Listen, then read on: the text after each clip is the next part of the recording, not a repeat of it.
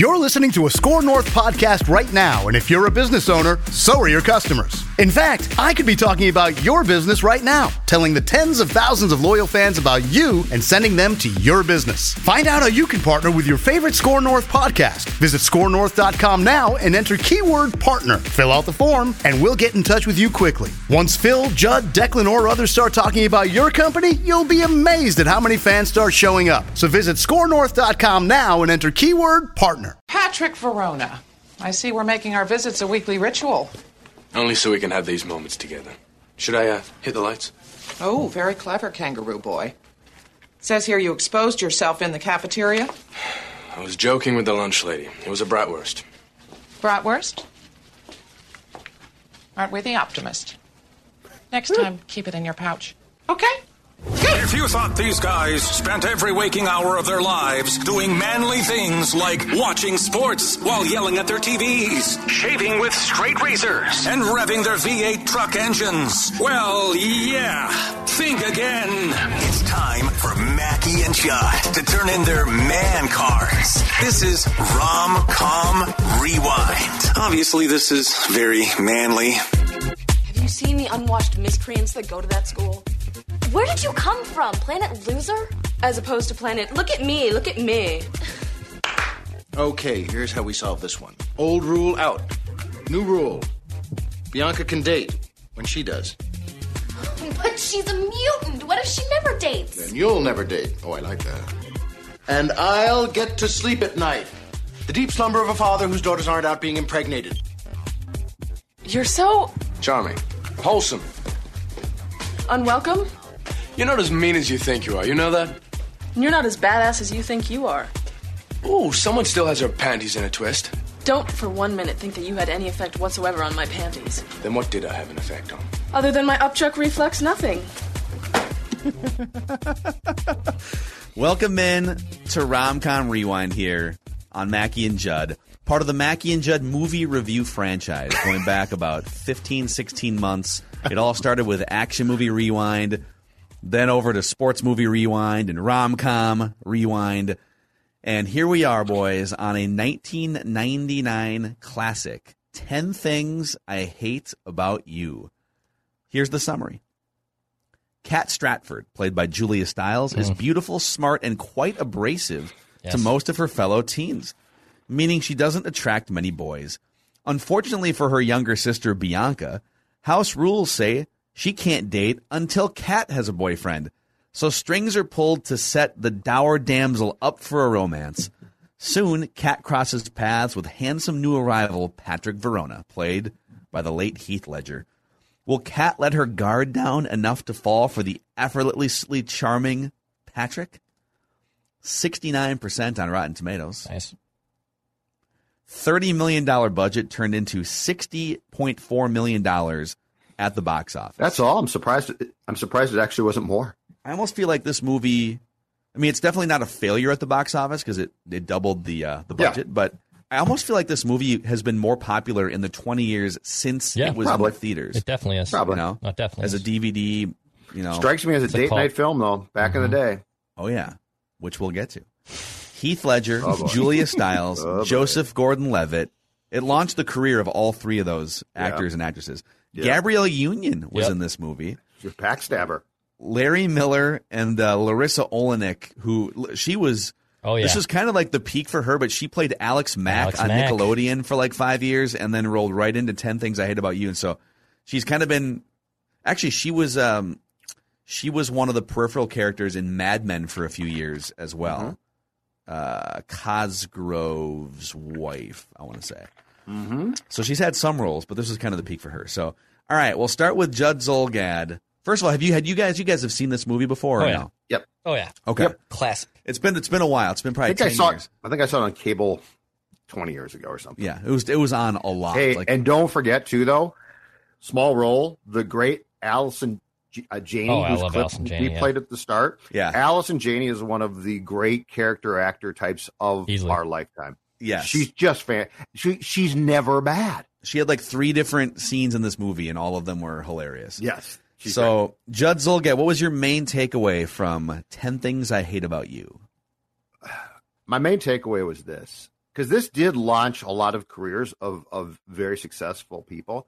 But my main thing is the ten thousand foot view of teen films can do whatever they want as long as they have the following ingredients in the teen film stew. Okay.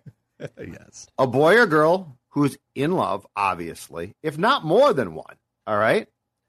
Some type of gross misunderstanding, if not more than one, that that you know, oh my God, no, you're kidding. That's not oh yeah. Um three, a friend who stabs a friend in the back. Now, this is not a huge part of this film, but it still is part of the formula that has to, to take place, and it did. Uh, four, a huge kegger, raging kegger. You Yep. can't have a you if you don't have a party. Bogey Lowenstein. out of Bogey control at party. somebody's home. You don't have a film. Uh, a scene where the love struck kid, boy or girl, lies in bed and listens to what will undoubtedly be a part of the soundtrack, probably a, a big part. this is genius. That's five. And six, a huge prom that in no way probably resembles what a real prom looks like. Like you get the best band, like you fly in the band, you rent the best hall. Everybody dresses up like they are I don't know. absolutely to the nines. They are, but that's the key ingredient. I, all of these things I, I, take you, place. there's two other ingredients I want. Okay, this is keep 'em this is a brilliant Keep 'em stew. coming. So I've I've sampled your stew here, and it's very good. But I got And a I might couple other some. Yes. couple little, little little seasonings here that I want to throw in here. Mhm. There's got to be a nerdy best friend. Yep. That's sort of the, the nerdy best friend is helping you, but they're also like kind of they're not really fully involved. So it's usually a nerdy best friend. Yep. And you're and and you're kind of cool, the main character, but not cool enough to be in the main group, or you're kind of an outcast, and the nerdy Mhm. friend is your backbone. Mm-hmm. And then I would say there always has to be a slick, likely rich, villainous character in some form, right? That takes us to eight. Yep. That's eight tenets of of, of a successful teen film. Yeah, Yeah. you're right. I think you've I think you've nailed this. And and if it's not a nerd, it's a total loser, like down on her his or her luck. But Yeah. yes, that's that is a huge part. Yeah. Uh, I would say my main takeaway from this movie. Well, first of all, this I was texting you guys last night. This movie, the high school was in Tacoma, Washington, which is about thirty or forty minutes south of Seattle. But a lot of the scenes, they made it seem like it was all in one neighborhood. Yep. The high school was in Tacoma. A lot of the other scenes, including the opening scene, in Seattle and the surrounding neighborhoods, and was filmed blocks from where I live. So it was it was sort of trippy. I was like the opening scene. I was like, wait, what? That's literally right. Like we literally go to that park all the time, like weekly. Um, so that was kind of trippy. But my main takeaway from this movie is that it's one of the staple movies. If you were born in the mid '80s and you missed out on the first run of all of the Pretty in Pinks and the Breakfast Club, like all the Hughes. '80s, yep. The John Hughes era, yeah. The late 90s, like 97 through 2001, and actually 1999 had a lot of these. American Pie. Mm-hmm. This is on the Mount Rushmore of staple movies that defined my high school four years. American Pie, 10 Things I Hate About You. I would say She's All That is probably on this with Paul. Walker and Freddie Prinze, and then we could fight over some of the like Save the Last Dance, which is another Julia Stiles Yeah. movie. Great movie. These are all late 90s, early 2000s. There was just a barrage of these. And this one, American Pie is is next level iconic. Yeah. That's but it, in the fight for second place, this might be second place. Um, th- this was just, I can't tell you how much influence, like, and we'll get into some of this stuff, but even the styles of clothes and Mm-hmm. The way that people sort of interacted with each other, um, all of this brought me right back to my freshman year at Buffalo High School in 1999. And- so this is great. I think American Pie 2 was a buddy film. Like this is a rom com. The difference is, and what made American Pie so great is it was written from just basically the boy's perspective. So yeah, that that's a that franchise at least started off. It was fantastic, but yeah, this is a. I can see that, and and the thing about it too is, and I think to a certain point, John Hughes started this. Like you did have what, Phil, about a 20 plus year period or a 20 year period of just really like these films didn't did, did not disappoint, right? Like these films for the most part, I don't think you watched them and said, "Oh, that one absolutely sucked." Now, I'm not saying that there weren't bad ones, Yeah. but I think for the most part they were pretty damn solid. And again, the formula that we talked about was pretty successful. Did you know that? So there's the William Shakespeare references throughout this movie. Did you know that this movie was actually based on The Taming of the Shrew by William Shakespeare? Only because I read that Yeah. on Wikipedia. It's interesting. Yes, it is. Um, Declan, what was your main takeaway? Oh from my 10 God. things I hate about you. I love this movie. It's one of my all-time favorite movies. dude. It's one of my all-time favorite films. Yes. I uh, actually I was kind of worried when we first suggested because I thought you guys were going to shoot it down because it's too good. It's a pretty damn good movie. Like don't get me wrong, there's holes in it, and I got I got things that I want to point out in it as well as, as we as we go down this list. Uh, But I think this is a phenomenal film. The cast is so good, dude. Heath Ledger, Julia Stiles, yeah, Alex Mack. Like, I, I mean, eight-year-old Declan. Are you kidding me? I, I had a big, big crush on Alex Mack when I was when I was developing feelings for girls when they for sure. realized they didn't have cooties. Um, Gabrielle Union's in this. Yeah, Allison Janney plays a great. I kind of forgot. I, it's probably been, I don't know, probably like ten years since I've seen this, and I forgot that that because I was when she's in the first scene. I was like, oh my god, that's Allison Janney. I completely forgot she was in this movie. Um, who's also yeah, just a great character actor, like Judd said. I love this film. The story's great. Of course, uh, not another teen movie, which is a, which is like also started the spoofs of like scary movie and and these hilarious other movies. It's basically like this plot is is almost the entire basis of of not another teen movie, which also spurs like spurses in those other '90s films that we were just talking about. But I love this movie. It's one of my all time favorites. It's a great little little story. Big fan of this movie. I want to point out that the director of this movie, I was kind of expecting, oh man, there's I I didn't know who the director was, but this had to have launched some sort of amazing career, right? So Gil Junger is the director. This was the first movie that he ever directed. Uh huh. He was a prominent TV series director starting in the late 80s all the way through the 2000s, but this was pretty much by far the biggest movie he ever directed. Black Knight, not the Dark Knight, but Black Knight, if only. Nope. Uh, my fake fiance, Beauty in the Briefcase. These are all t- like a lot of Nope. television. It was mostly television films after this, but uh, but for TV series, so he directed 21 episodes of Nurses in the early 90s, 12 episodes of Blossom, 30 episodes of Ellen. Um, he directed 13 episodes of According to Jim. He directed the pilot episode of Eight Simple Rules with John Ritter. Yep. Kaley Cuoco. And he was also a director on 35 episodes of Hope and Faith, which had a four or five year run, and a bunch of other shows. So he was a very, and, and it looks like he also directed episodes in the Jeff Foxworthy show, Living Single. So he, uh, he was definitely more of a TV director than anything else. Mm-hmm. All right, Joe, what was your favorite part of this movie? So I'm going to get to a part. I'm going to give you my favorite part, which last week was my least fa- favorite part because I'm guessing that you and Dex have things directly from the film itself.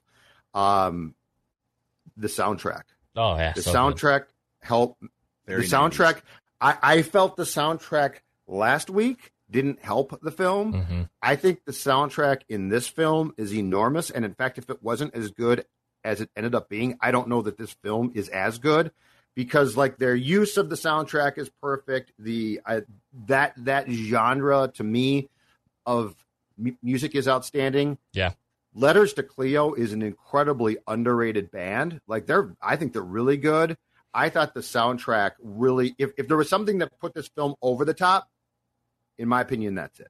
Yeah. No, it, it, it and there's a little bit of old school, obviously, with the soundtrack, and there's some co- there's some great You to Want covers. Cover, yes, yeah, exactly. but there's some just some like sort of classic '90s feel to the Yep. to the music. I mm, so I, I'm I'm actually similar in terms of my favorite thing. I, there's a lot of things I like about this movie, but I think my favorite thing about this movie is just all of the '90s things.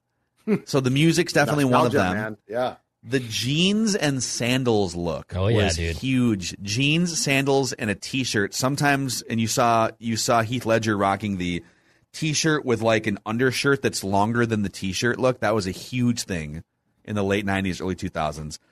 But I used, dude, I used to rock probably because of this movie I used to rock jeans and sandals year round for like two years in high school, even in, the winter? time. Oh my Yeah. god, that's great. jeans and sandals. It's not man. a bad look. It it is now. Yeah, but I, I, I don't like that. I Does anyone? like that do look. People still really wear jeans and sandals now? I don't think they do. No, no, not not. You not- were it'll Vans. come back. You were like Vans leave or the something. house. Yeah, they'll live. Vans are in. Vans are in. But it will come back. It probably will. It Like may. that's It's, the type it- of thing that would come back. in Minnesota, it's just logistically hard. tough for Right. most of the year because it's. But if you get like, one snowing. cool kid in the California high school who starts to do it, everyone will start to do it. Right. Some other '90s things that really stood out to me, and I'd love your guys' thoughts on these. Creating flyers to spread the word Yeah. about a party. So I wanted I wanted to ask you guys about that. Was that like still a thing? Like, would, people make flyers to like spread the Oh, word yeah. about about parties and other not just like school functions because that even happened when I was still in high school, but like flyers to spread the word Yes. about a party. Absolutely. Oh, really? See, in, in my in my day, you kept it. You like invited people that you Well, yeah. wanted at the party, so you Sure. didn't exactly. Well, there was that, yeah. it. But, But, yes, like- flyers were a big deal. But you weren't like you didn't have text threads. There wasn't Right. Yeah. Facebook groups. You didn't. I mean, email was somewhat prominent by then, and AOL Instant Messenger was definitely a way to communicate with people, so you could do it that way. Mm-hmm. But flyers were a big thing. And then I noticed in a lot of these scenes, but particularly at the concert in that club where where Heath Ledger goes and shows up, and he's like, "Hey, this is my favorite band too." I was thinking, you know, in today's age, if you go to a concert, everyone's got their phone out, either recording the band or like just Exactly. scrolling through their phone and texting people. And it was so weird seeing like 150 people inside this club or more, and none of them were staring at phones. They were all just in the moment, being present, listening was to a band, talking with used- each other, how it used to be, making out with each other, right? Yep, that's how it used to be. That's how we did it. It's crazy. How we I- how I we had a- rolled in the eighties and nineties. I was at a concert on Monday and I have a concert even tonight. And I, I've had friends, oh my God, take video, send them to me. It's like, you know, I don't really do that.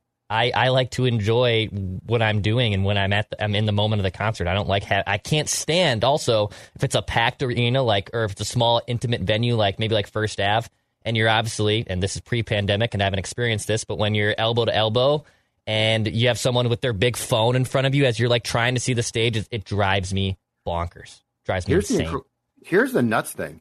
Um, in the seventies, eighties, into the nineties, if you brought in any device to try and record, they confiscated it because that was bootlegs. Yeah. Like, like I had a friend It's a camcorder. who used to have a baseball hat that was wired to Mm-hmm. record. Like he he had a, a recorder in his What? hat, and he would go to First Ave and record concerts That's genius. and have the smart. bootleg. But I mean, my point is, if he got caught, he was in big trouble. Yeah. Uh, and now it's just this out of control. Hey, here's video from the concert. Here's the song. And I think the difference is like if you recorded a concert, let's say in 1990, the only way you were going to use it was to sell it, right? But now it's it's free promotion for a lot of these artists. Yeah. Now, no, they want people recording so that they can spread the word I mean, about how awesome a concert thing, was on social media. Well, like if, if you had re- recorded it and like taken it home and been like, I love this band, and, and now I've got them live in concert. I'll distribute it to friends. I might sell it too. That actually arguably could have helped the band, and it was seen as a huge breach of of uh, faith because you were making money off the band, and they should make their own money. So, But isn't it kind of weird? Like I catch myself all the time. I mean, I I spend way too much time looking at screens, and I I'm just trying to be more conscious of it. But it does feel weird sometimes when you're at a place or you're at a like if you're just I'm at a restaurant or whatever, and there's going to be some downtime. I'm just not going to look at my phone. But then you feel weird because like you're looking around, and other people think you're mm-hmm. looking at them. It's almost weird to not be on your phone now. yes, So I don't know. I don't know if we're ever going to go back. Um, Declan's. Pro- I mean, Declan's younger than I am, so you've you've kind of grown up in the iPhone era. Yeah. Like as an adult, I grew up in the Nokia era. So my first, phone, I got my first phone in like 2000, and it was one of those little Nokia, Yep. just small ones where you could get on the internet, but it was very limited. Oh, yeah. You could look at like sports scores and news and stuff, and there was no images. like gra- it was like C H I three You could play Snake on your phone. T O R one Tetris. But you, but you, we certainly weren't like on our phone. We had them in case we had to call someone. Like you get a hold of people when you're out and about. You weren't texting people then. And I, I remember at the tail end of college, like high school, college is when when we got flip phones and like texting was more prominent. But I guess we would we would go to events and we would just be in the Right. moment, and it was great. I mean, I and I will say I'm addicted to my phone. Like I, I am absolutely addicted. I checked yesterday. I used my phone for seven and a half hours. My screen time was seven and a half hours yesterday. I was looking Oh, at my phone. Um, Yep. I'm I'm very much addicted to it. But there are moments where yeah, you have to put it away. Just absolutely put it away. Dude, Concerts think about that. So, like, you probably sleep for you know seven to eight hours or whatever. You're on your so you're on your phone for a th- and I'm not ripping you, dude, because mine's the same. Yeah. I'm the same. But you're and you're on your phone for a third of the of your life. But you're basically. scrolling Mm-hmm. but we're scrolling them also while watching TV, while doing Yeah. other things. Yeah, that's fair. Our attention spans as a society are shot. Oh yeah. Like I, I don't think that th- that's an age thing. Like, oh, I'm 51, my attention span's great. My attention span's shot. Yeah. So like, I, I think across the, the board because I see my phone time logged, and it's like, oh my god. But then I'm like, well, but I'm not really just focusing on my phone. I'm also trying to watch TV. I'm trying to do other things. So whatever. Yeah. All right, Dex, what was your favorite part about this movie? I mean, how do you not just absolutely f- get in the feels at the poem scene? How do you just not absolutely get hit right in the hundred percent in the I grief agree, bone man. of What a- the poem okay, scene? are you going to play this right now? Yep. Okay, I'll withhold my thoughts. I hate the way you talk to me and the way you cut your hair. I hate the way you drive my car. I hate it when you stare.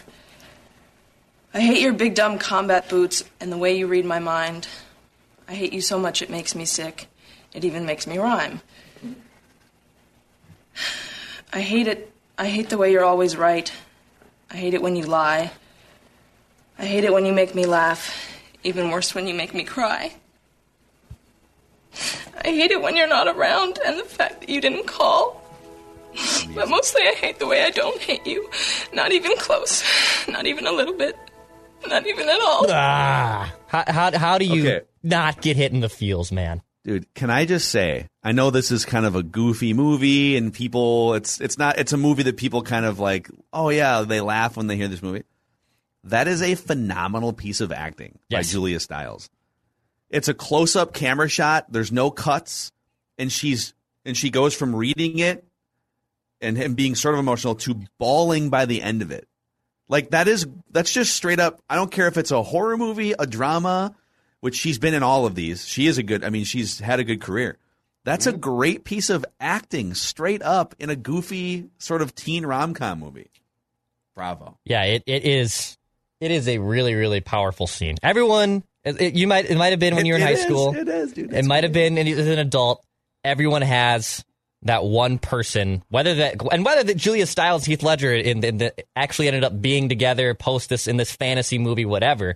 Everyone still has the the one person that like kind of has that hold on you, and it's going to Yep. exist for the I'll rest of you your what, life. it's going to be a thing. these movies too especially these if you were born when i was born and you're going to high school in the late 90s early 2000s you felt pressure when you when you watched 10 things i hate about you she's all that like and all of these movies had grandiose gestures like the guys are doing these grandiose things you're you're singing in the stadium and you're whatever it is right you felt pressure in real life to do like sorry about that my computer's doing updates here um you felt pressure to like do grandiose things or to like go over the top and show Totally. your affection some way which i did a couple times and bombed horrifically because of these movies in high school and I think John Hughes' film started that, right?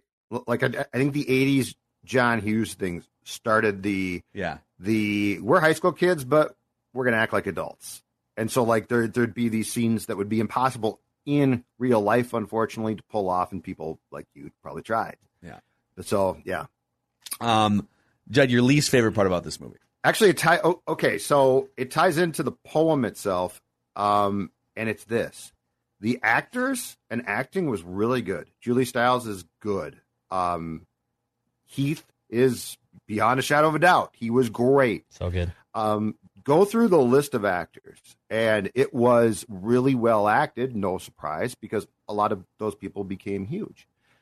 But here is the problem: the writing wasn't as good as the acting was, and I'm going to use Heath Ledger's character Patrick as the perfect example. And this was my least favorite part because it came down to consistency and plausibility of the characters. Okay, he starts off being supposedly this antisocial, crazy, and like they paint him that way. Now it's it's one thing He's a to sociopath. have- Yeah. It's one thing to it's one thing to have the kids talking about him, and and we we find out that a lot of the rumors about Patrick aren't true. But it's another where he's like smoking in class, and at one point Yeah. he's got uh, He's he's like lighting a cigarette on the bunts. Is it the Bunsen the burner or Bunsen whatever? burner. but that's my point. So he's like he's like painted as being this really off the wall crazy guy. Okay, that's cool. That's actually funny. But then like Cameron harnesses him in, gets him to do what he wants, and like by halfway through, he's doing things that that character would never do. Like like Well, but she's changing him. She's she's char- changing him in a good way. right, but it's too but it's too much. Like the character can't be no kid that I knew in high school who was like that just got changed completely that quickly. And probably wouldn't be as socially smooth to be able to do it. No. either. Exactly. And and the poem, and while she does a great job, I'm not going to debate that with you guys. The poem comes from this this chick who had been a total hard ass and wouldn't let her guard down. And you know what? I could see her lightening up a bit, changing a little bit, okay? But to be bawling and running out of the class after you've hardened yourself that much, I thought the acting was really good, Yeah. especially since those kids at the time were pretty young the writing didn't keep up with it. I'm not saying that the film should have been a majorly different, but I think you could have looked at it and been like, okay, let's bring this back just a little bit to make the characters make more sense because the characters did a great job. You know, I'm gonna I'm gonna agree with you on this front. I, I felt like the plot in general and the entry point to set up all the characters was just a little bit weird and convoluted. So you know the the entire premise and the setup here is that Cameron. So Cameron wants to date this Bianca, but they need Kat to find a date, and so you know what are the ways in which they can get Kat to date someone? Could they pay someone to date her? And like they're going through this, but so um, the nerdy friend walks up to the rich kid and, and basically says like, "Hey, you should you should pay Patrick to date Kat so that you can date Bianca." And he goes, "What's in it for you?" And that's the part that doesn't make sense because he because like what is in it for the nerdy kid in that moment? And he, and and and the nerdy kid's like, "I just uh, just say hi to me in the hallways so that I can." And he's like, "Oh yeah, okay." So so basically, like cool by association is the way that they frame. So being cool by association was the stated motivation, even though the hidden motivation was to get Cameron to date Bianca. It was all it was kind of complicated, and I don't know if I fully understood the plot when I first watched this movie. It was like, wait, why is why is all this happening? Oh, okay, that's like why, now watching it for like a twentieth time, I finally understand like the full entry point to the plot. So yeah, I but I feel yeah. I think the other thing too is, um, did like at the end when she reads that poem and she starts crying and he feels like, oh my god, all right, I got to make this right. Did he go buy that guitar for her between the time that she read the poem and the end of the school day that day, or had he already planted the guitar in her car? And I mean, because if if dude, if you planted that guitar in her car and then she reads the poem, aren't you sitting there like, oh yes, I got her right where I want her here. This is amazing.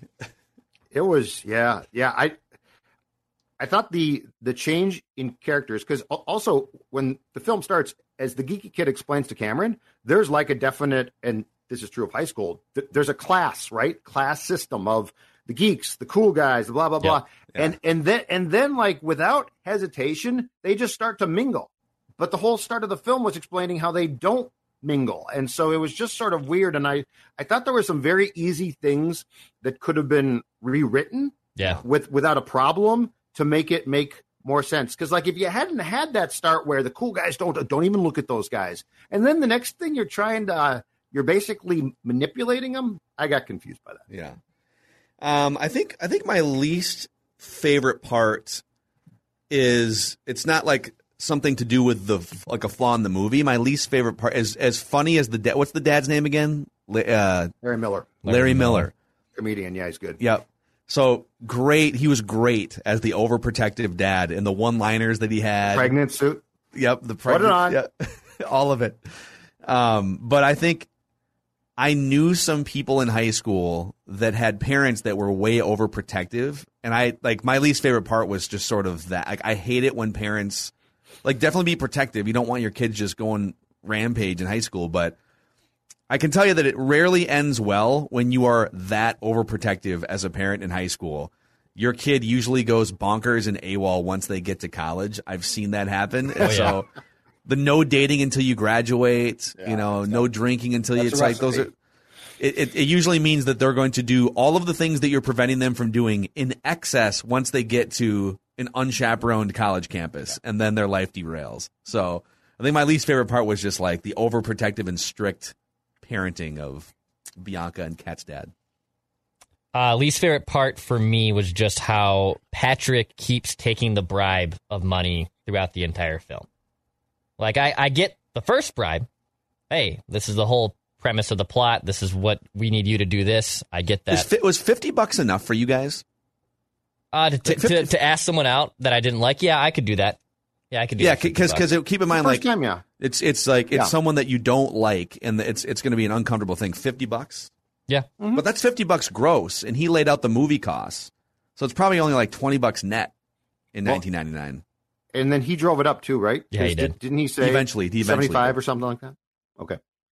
But I think yeah. they settled on 50. Yeah, I, I didn't became 100. enjoy mm-hmm. how he just kept taking the bribe because like if eventually he would I think learned pretty quick like don't get me wrong money talks I, I get that but like he would have learned pretty quickly if this was a chick he wanted to pursue and he just like continues like it, it, like even an hour in he's still taking like the third bribe from him and it's just like well I and I, it'll dovetail into my least believable part too later on but I just can't stand that if he really liked her then you wouldn't have to continue to take this bribe I didn't I, and I, I, I didn't like that Or or is he trying to get is he trying to have his cake and eat it too? Like, oh, this is great. True. I like spending time with this woman, and this idiot keeps giving me hundred dollars every time I take her somewhere. Right. You know, you sh- he should have let her in on the thing earlier, and it wouldn't have blown up into such a big deal. Also, however, toxic relationship between Well- Kat and Patrick. Just a lot of over the top fighting and, and a making roller up and a jealousy roller and coaster, a Yep. roller coaster of emotions. And the thing about it is, Kat, like Kat, is this. Her heart has been hardened because she slept with this guy in ninth grade, and now she's never going to be used a- again. And she gets dragged in by possibly the most manipulative guy, who, by the way, at the start of the film, is a complete psychopath. Yeah. Yeah. Yeah, it's uh I don't know. It's uh plus like do we even really know who he is? Like he, he didn't really explain how every time she tried to ask about Oh, tell he me something eventually. real. Tell me something true, but he only opened up a little bit. Yeah, he he opened up about the fact he lived with his mom in Australia, and that like he explained some of the weird stories about him away, but it doesn't explain the start of the film where, as you said, Phil, he's got a Bunsen burner and cigarette in class. Yeah, there's a lot of I think there's a lot of unwiring to be done there Uh-huh. sure, for her. All right, Judd, what was the least believable thing for you? There were lots of things about this, but I'm going to go with this one. Um, so so Cameron starts at a new school, and he is. Uh, I wouldn't say he's a full fledged geek, but he definitely is new and nervous, and he's not a cool kid. Okay, so he starts at a new school, which is difficult in itself, and I get that that you have to explain some of this away pretty quickly to get to the plot line, but then he pretty much starts to manipulate the entire school into doing what he wants through his geeky friend. Um, again, I don't understand why we had to like why couldn't we have picked this up with that kid having been in that school um previously and you would just sort of accept that? I think that you're talking about you're talking about uh, Cameron having Cameron. been in the school. Yes, yes. Cameron I- starts at the school and, and immediately starts to manipulate the pieces of the puzzle together to get what he wants through his geeky friend. And again, there's classes of people here. But that's what. But but you just answered your own question there. If he had already been in a, in an established lower class of high school friends, there's no way he would be able to to date Bianca. So like him coming in as a new kid, right? And the and the mystery of like who is this? He's a new kid. Right. He's able to jump up because one of the opening scenes is his nerdy friend saying, "Dude, forget about her. Like Right. she's next level from you." Right. If you've been going to school with her for five years, she would know that you're beneath her, and there would be no chance. But then the nerd, but then the nerd wouldn't have the chance to help pull the strings that he did. I'm, I'm just saying that there were a lot of things about this that I couldn't really buy. It, it was fine because it's a fun film, so I don't really care. But I'm just saying that there were a lot of things. I mean, I mean, Kat is this complete prude, and she's nasty and mean, and she all of a sudden goes to this party and gets completely sloshed, and and then throws up, and she is like pass out drunk, and by the end of the night when he drives her home, she's like totally coherent. She just like storms off back into the house without stumbling at all whatsoever. Yeah. But I mean, it's just stuff Must like have been that. a long It's drive. I mean- okay, let's. Well, they were driving from Tacoma to And- Seattle and look- on the map. So. well, and, and he was totally drunk. And when you hey when you uh, when you puke quick, you can you can get that booze out out of your system pretty dang quick. You you can feel a lot better. So actually, I, I kind of empathize with with how quickly you can flip the switch like that. I don't know that you can do it when you don't drink, though, which she didn't drink, and then True. she's just doing shots. True. Like if that had been a kegger, I'd be like, okay, I could start to see that. She's doing like shots. I, I tweeted Phil last night. I can't hear "Hypnotized" by Biggie. I think the same ever again after when she d- does her little dance on the on the kitchen table. Forgot about that. That's a that's another great It's an iconic You might have a concussion. That's the other thing. When when he's like he goes from being this raving lunatic to being like you you might have a concussion. You can't go to He's a sleep. caretaker. I'm going to a say yeah. You can't go to sleep. He's got- he, he's got an accent, which means he has a lot of life experience. Um, I think my least believable thing here, as a former band nerd myself, I was never in marching band, but I was in concert band, jazz band, and Dixieland band, and pep band. So like I did all of the bands except for marching band. Um, so I don't have exact marching band experience to share with you, but I can tell you there's no way that a high school band would have been able to learn that quickly on the fly and the marching routine for You're Too Good to Be True on the spot on that high school football field. Unless they were already performing it say. and he somehow knew that to get all of that coordinated last second would have been unrealistic to ask of a high school marching band. And so that part bothered me as a former that that scene could have taken place without the marching band. but I get that it would have it wouldn't have been as over the top Perhaps you weren't as good as different high school kids in marching bands. No, listen, I was a great trumpet player. You player. know what? We're- okay? we're I, finding I out maybe you carried carried the trumpet section. You know, if you can't all play four that years of high song- school. if you could play that song in high school, Um, Declan, what was your least believable part? Uh, this happens in all these high school teen movies, but I'm under the belief that this movie either started close to, if not the day of the first school day of the year, like the first day of the school year, right? Like mm-hmm. at least, or at the very least, like homecoming time, like a month in to the high school year. And then, of course, you know, by the end, it's prom, and prom typically signifies the end of the school year, at least close to it. So this chase between the two, or between the four, really, is like an eight to nine month thing that happens over 90 minutes. And again, I think you would have been able to know, not like in a day or in a week, but you would have been able to know pretty quickly if this relationship was going to be able to form. And I always think it's hilarious how movies basically accelerate an entire eight month school timeline and condense it down into a 90 minute film. That's a great point. And yes. I always like my mind always gets blown. Like, wait a minute, it's prom. Wasn't it the first day of school just like an hour ago in this movie? What the hell? Like, how did we get so? How, how how do we move across the timeline so damn quickly here? It's because like you're so enthralled with the characters and whatnot. And I know it's it's everything's hyperbolized, but I always the least believable part for me is how quickly movies run through a high school timeline in literally 90 minutes. Also, if if this whole thing lasted like eight months, how much money did Patrick make from? Is it Joey, whatever yeah, the, the rich kid? yeah. I mean, how many times did that kid hand over a fifty or a hundred dollar bill throughout the course care, of an though. eight month school he year? was, he was carrying those bills every day to school too. Just got that wad of I cash, would've on robbed him. man. That That's modeling would've shirt. God. Uh, uh, honorable mention for least believable, I would say Yes. uh, Joseph Gordon-Levitt's character Cameron learning French quickly enough to tutor Bianca, who clearly knew more French than he did. Yeah, and then Bianca by the end of the movie, Yeah, and Bianca. I- he I tutored also- her. He learned French to tutor her in an instant, and then by the end, she was like speaking full French. She was like berating him in French, and in he had French, no idea what in she was French, saying. which you know what that happened to Benilde all the time. All the girls I knew, we'd go back and forth in French. Yep. Uh, some production notes here, just a couple production notes. So Josh Hartnett and Ashton Kutcher were in the running to play Heath Ledger's character Patrick. I think those would have Hmm. That been. sounds Josh Hartnett would not have worked in that role. Ashton Kutcher would have worked. yeah. Would he? I think Yeah. I don't know. Maybe. I think he, I think he would have been funny. Yeah, and then Katie Holmes was considered for the role of Kat, course. and Oh. Kate Hudson was course she was. offered the role, but her mom Goldie Hawn didn't like the script, so she forced her to pass on the role. And then three years later, she did How'd Lose a Guy in Ten Days. would Kate Hudson have been that good playing that role of Kat though? No. Like I like her a lot. she would have been maybe maybe as Bianca maybe. Yeah. Yeah, yeah, she'd be a good Bianca. I don't know if she'd be a good Kat. Who who was the first name? Before Uh, Kate Ka- Hudson? Katie Katie Holmes. Holmes. No, No. not a big fan. Yeah, me neither. Let's just st- stick to Dawson's. Go with Neve. Yeah. Neve Campbell. Neve Campbell. All right. Scream's one of my. I love Scream. All right, we're on the definitive relationship rankings here. So we're looking for chemistry between the two characters.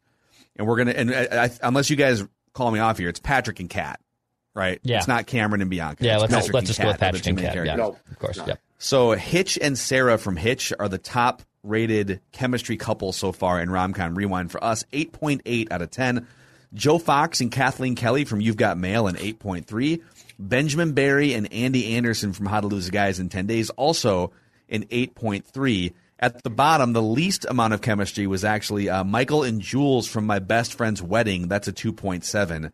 And Kirk and Molly from She's Out of My League is a 3. So on a 1 through 10 scale, how would you rate the chemistry between Patrick and Kat?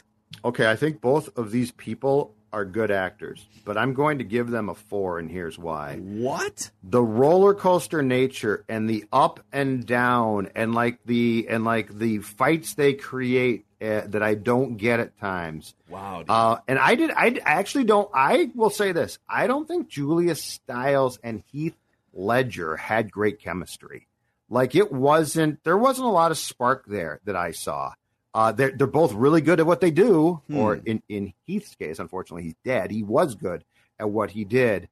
But I'm going to give him a four. I was not a huge fan. I like the film. It's a fun film. It's a quick watch. So this is no this is no uh, indictment on the film itself. But I didn't think it was that great. Alrighty. So, um, Pouring some cold water on the but main here characters. you can also at the same time though, be, just because they aren't hitting it off, not have the great chemistry. They have, they have clear chemistry. They're both kind of the See, I- same person. Yeah, I didn't really see it. Oh, I thought they were two people acting at each other as opposed to they, they could be a couple. No, yeah, I, I definitely saw. I mean, that's just my opinion. yeah, I So, know. It's just your opinion, man. Yeah, of course. yeah, Uh, that's I, just my opinion. You are free to disagree. I, I think they have a ton of chemistry together, and it's because they are so alike. They're both kind of they're both play the bad boy bad girl persona. I'm too school for cool. Um, you're too good. I'm too, way too good for you. Like I'm smarter than you. I can outsmart you, and I'm more clever and more witty than you are. I actually think the chemistry is pretty legit. I, I it's not perfect. It's not ten, but I would say it's a solid eight. I think it's an eight out of ten. I'm with Dex. I gave it an eight. I think I think the fact that they're able to the ups and the downs are part of the of the tango here, and I just I I, I loved it. I thought I thought they did an amazing job. I think at the end it really sealed it for me. The the crying scene, reading the ten things I hate about you, was great. So with that. Uh, with two eights and a four, we're going to divide that by three. That makes it a six point seven, tied with Ben and Lindsay from Fever Pitch, which was also a 6.7, and just behind Jack and Lucy not from. While You Were Sleeping, which Actually was like a 7. yeah. All right. The entertainment value of the movie as a whole, 1 through 10. We'll start with Judd. I will give it a seven. I thought it was good. I, I thought it was it. The writing brings it down for me a little bit. Uh, the acting brings it up. So I think a seven is a fair place to land for me. Dex. I love this movie. It's a 10 for me. It's a 10 out of 10 in terms of the pure entertainment value. Pure entertainment value. It is a 10 for me. It is a perfect score just with Hitch. It is a 10 out of 10. I like both these movies for much different reasons, but I think in terms of the entertainment value, I'm thoroughly entertained. I would gladly rewatch this film numerous times and times again. So it's a 10 for me. I agree. Yes! Yes! It's a perfect 10. I, This I'm movie bringing def- everything down this- just a little bit. This movie defined high school for my era. Uh, Oh, this this guys. and American Pie, and I mean, there's a there's a group of these movies, but like this was right at the spearhead of these movies, and it's a ten man. Like it is. Watching it again last night too, I was kind of expecting it to just not live up to the way I thought about it. I might have liked it more last night than I did 20 years ago. So this is just an iconic late 90s teeny high I was school. type 29 when this film came out. I liked it, but not that much. Dude, well, this this movie is sort of the equivalent of if you grew up in Judd's era or the '70s and you went to high school in the '80s. the way that the, the, the people in that era talk about Breakfast Club or 16 Pretty in Candles, Pretty in Pink or Pink, 16 Candles, like this is that for our Mhm. era. It's one of those movies. Mhm. So that makes it a nine, which is tied now for 10 things uh, for, uh, with Hitch, I should say, for the most popular and Oh. best rom com we have reviewed. So to damn this good. point. So there you have it. All right, let's. I think we should keep the rom com train rolling here. All right, this has dude. got me feeling pretty good. So I'm going to give you guys. I mean, if you want, we could do "She's All That" next, but I'll get that's because that's right in this era too. We could just keep going down this path. Uh, but I'll give you guys a few other options. Okay. Coyote Ugly. Oh God, no. Fifty First Well, Dates. Could be fun. Parker Pear. She's all that. And I'm, you know what? I'm going to put Crazy Stupid Love on here. I know it's a. We're all going to think it's a good movie, but there's enough. good, fo- but there's okay. enough fodder Okay. in that movie for us to. I have never. I don't think I've seen, and I've always meant to watch Fifty First Dates. Let's do it. Drew Barrymore and Adam First Dates? Sandler. Yep. I like. I mean, she's all that would be almost the Kinda exact same. same thing we just did. Like I Right. like. I Very like similar. she's all that, and I would like to review it at some point. But I'm I'm cool with Fifty First Dates. I'm Right, not a huge. I've I've only seen it once, and I wasn't a huge fan. Oh, it I- might not be that good. yeah. I have no idea. It's gonna I, be I just meant to watch it. And Coyote Ugly could be like so incredibly bad, it actually might be awesome for us to do as well. Mm-hmm. It would, yeah. John John Goodman in that movie. So 51st Dates runtime. I mean, 50. That's a lot of dates, so the runtime might be long. Uh, 99 minute runtime there, so hour and 39 minutes. That's not bad. too Hold bad. on, fifty. So hold on, I got to write this down. Fifty First Dates. Drew Barrymore definitely an acquired taste. Yes, dude. We can talk. We can we can talk about that. Oh my god. We can I actually talk don't- about that. I actually like her in most stuff, but she's she could. I think she What? rubs some people the wrong way. Oh, yeah. So there it is. Rom com Awesome. rewind, part of the Mackey and I'm glad that we could go back to your franchise. childhood, both of your childhood. Oh, so much Feels fun, good. man. Well, we should honestly we should we should include so some of those '80s ones. So like 16 Candles Mm-hmm. and uh, what's the other one? Pretty in Pink, Pretty in Pretty in Pink. Pink. Breakfast Club. Um, Breakfast Club's not really a rom com though. Yeah, I think no, I think no, 16 Candles and Pretty in Pink are actually closer to rom coms because there's like a yeah, you know they're it's a different Bre- genre. Breakfast Club of- would probably fall in the same in the same bin as Ferris Bueller's Day Off. Yeah, Yeah. that's fair. So Good we'll film. throw, I mean, throw a great couple of those '80s ones in the mix there. All right, dudes, good stuff. We'll uh we'll regroup next week here Shout out on to Mackey Seattle. and Judd. Real world, real world got got a a brief. Yeah, they did Real world Seattle. from the late '90s, somewhere in She's watching it. Yep. All right, we'll see you guys later, Mackey and Judd. It's off, okay? The whole thing's off. What are you talking about? She never wanted me, she wanted Joey the whole time. Cameron, do you like the girl? Yeah? Yeah, and is she worth all this trouble? Well, I thought she was, but you know, I. Well, she is or she isn't. See, first of all, Joey is not half the man you are. Secondly, don't let anyone ever make you feel like you don't deserve what you want. Go for it.